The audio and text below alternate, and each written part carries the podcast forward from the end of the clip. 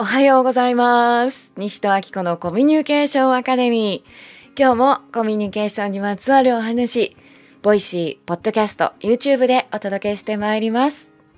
さて、昨日は、ある受講生さんのサプライズお誕生日パーティーがありました。えーその方はね、こんなお話をしてくれたんですよ。自分が子供の時に誕生日会を開こうと思ったら誰も来てくれなかった。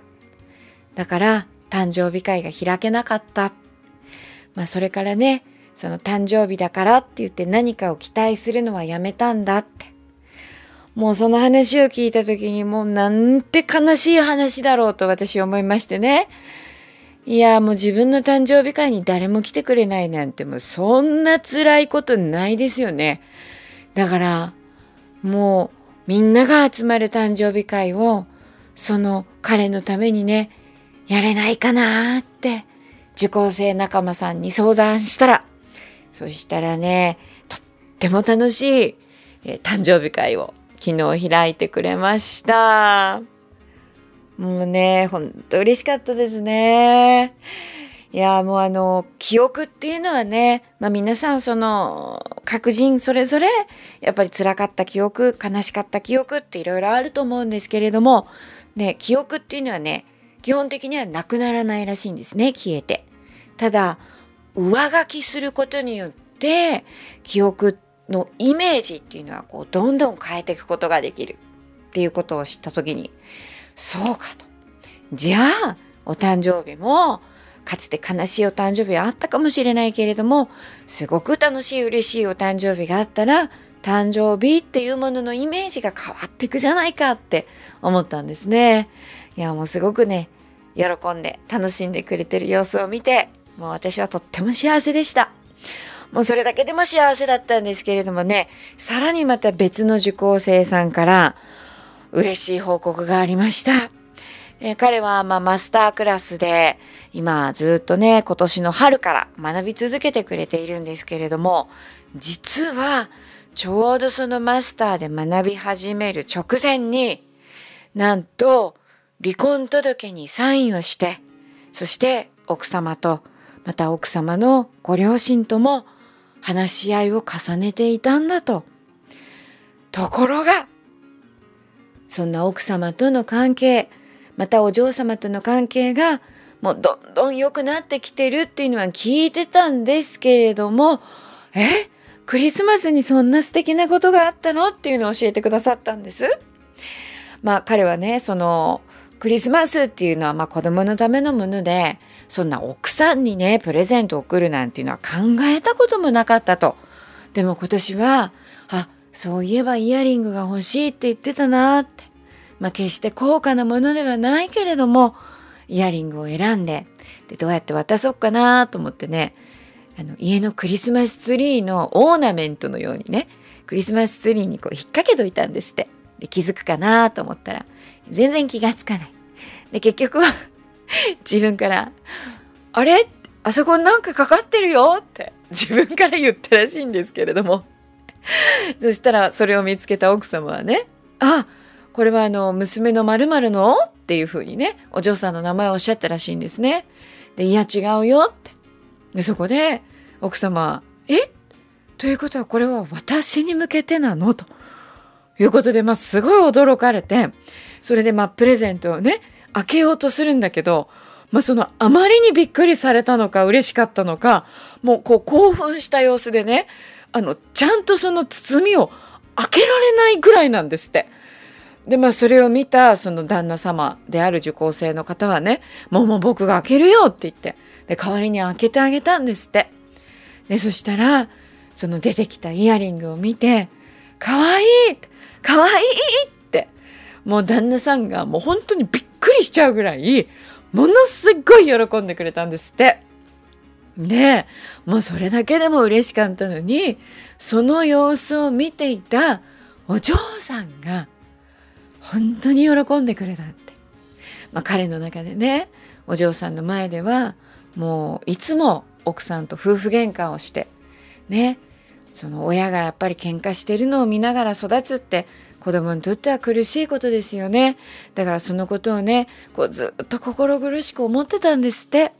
でもねそのパパがママにプレゼントをあげたクリスマス。それを見ていたお嬢さんがすごく嬉しそうでね。でね手でハートマークを作ってくれたんですって。でその後奥様はねえー、ご自身がこうやってらっしゃるスポーツの集まりがあって忘年会かな。でその時にねそのイヤリングをつけて出かけていったんですって。でネックレスもされててね。でどうやらネックレスはあの、まあ、本物のダイヤのネックレスだったらしいんですね。でその差し上げたというイヤリングは、まあ、本物ではなかった。でも奥様は「ねえねえ見て」って「なんかさこっちのイヤリングの方がさキラキラしてるよね」ってすごい嬉しそうにね、そのイヤリングをつけて、あの、集まりに出かけていかれたんだそうです。それでね、もう今年の3月には、振り返ってみれば本当にもう離婚の危機にあったわけですよね。その実際に話し合いまで進んでいた。で、それが、そのマスターに入るっていうことは、まあ絶対そのことと向き合うことになると思うと、もうやっぱりね、正直嫌だったそうです。でも、申し込みをしたその日、もうね、時間まで覚えてましたよ。何時何分。4月十何日の何時何分っておっしゃってましたね。私はちょっと忘れちゃいましたけれども。もうね、その申し込みをするときに、このことと真剣に向き合おうって覚悟決めたんですって。で、その翌月だったかな。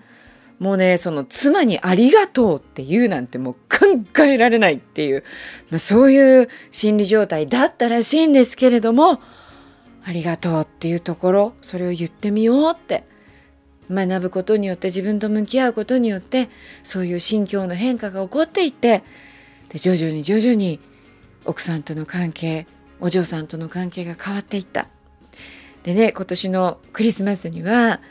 あのみんなみんなでね家族3人で外に外食にね出かけたらしいんですけれどもあの出かけた時にはねちょっと暖かか暖かかったのが夜には結構肌寒くなったらしいんですねそしたらお嬢様が寒いって言ってパパにねこう腕を絡めてきてで腕を組んでくれたんですってでそんなこと今までなかったからねもうちょっと照れながらもね本当に嬉しかったんだっていう話をしてくれました。でもね、みんなでね、その話聞かせてもらって、本当に嬉しくってあったかい気持ちになりました。もしね、マスターで学んでなかったら、寂しいクリスマスを過ごしてたのかもしれないって言われた時に、本当によかったなと思ってね。だって今本当にご家族ね、仲良くって、あの、だからもう会話もね、もともとはもう、もう全然なかったんですって。でも今ではそのご家族の会話があってお嬢様が笑顔でみんなが笑顔で本当にね幸せそうにご家族の話をしてくださるんです。いやもうねお誕生日会ができただけでも嬉しかったのにそんな嬉しいご報告もまた別の生徒さんから聞かせてもらってもうね本当に温かい気持ちになりました。マスタークラス、ただいまね、第3期生が学んでいます。第4期は来年の4月からスタートいたします。もう申し込みの受付はスタートしてますのでね、えー、皆様、いろんなそれぞれの人生の状況ってあると思うんですけれども、自分と向き合っていくことによって、そして自分の中にあるね、まあ、そう、その方ね、すっごい素直になられたんですよ。本当にね、あの、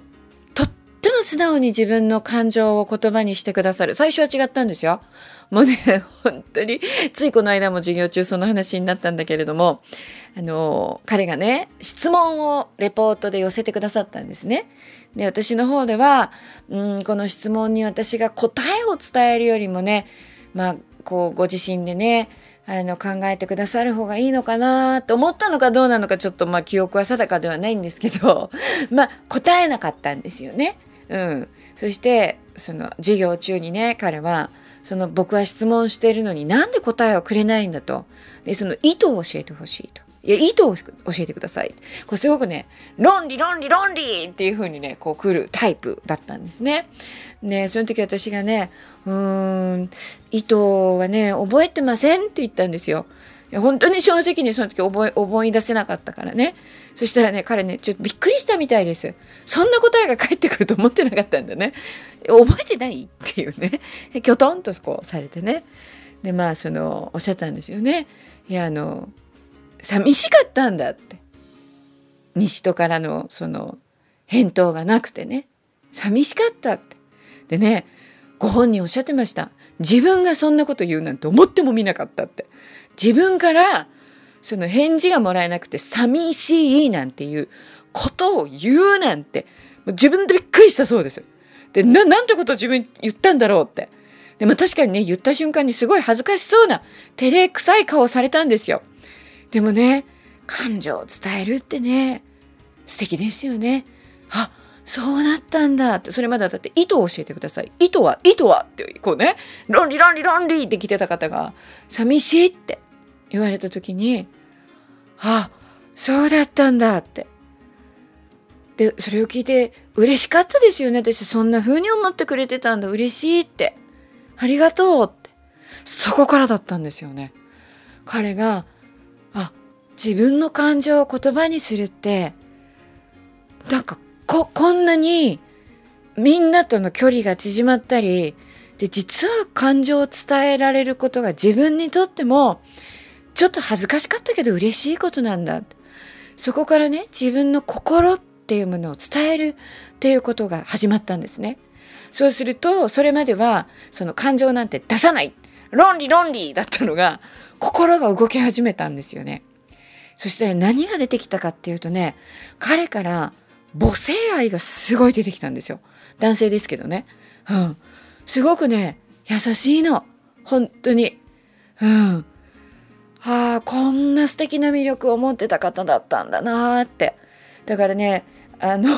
昨日のその誕生日会でも出たんですけどね。いやある方がねいやあの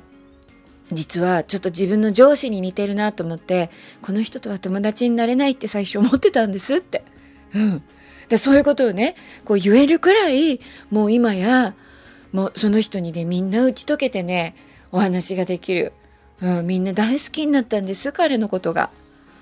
もうねそういう変化が起こっちゃうんですよ。なんでかっていうとみんなそういう美しい心優しい心素直な心を本当は持ってるから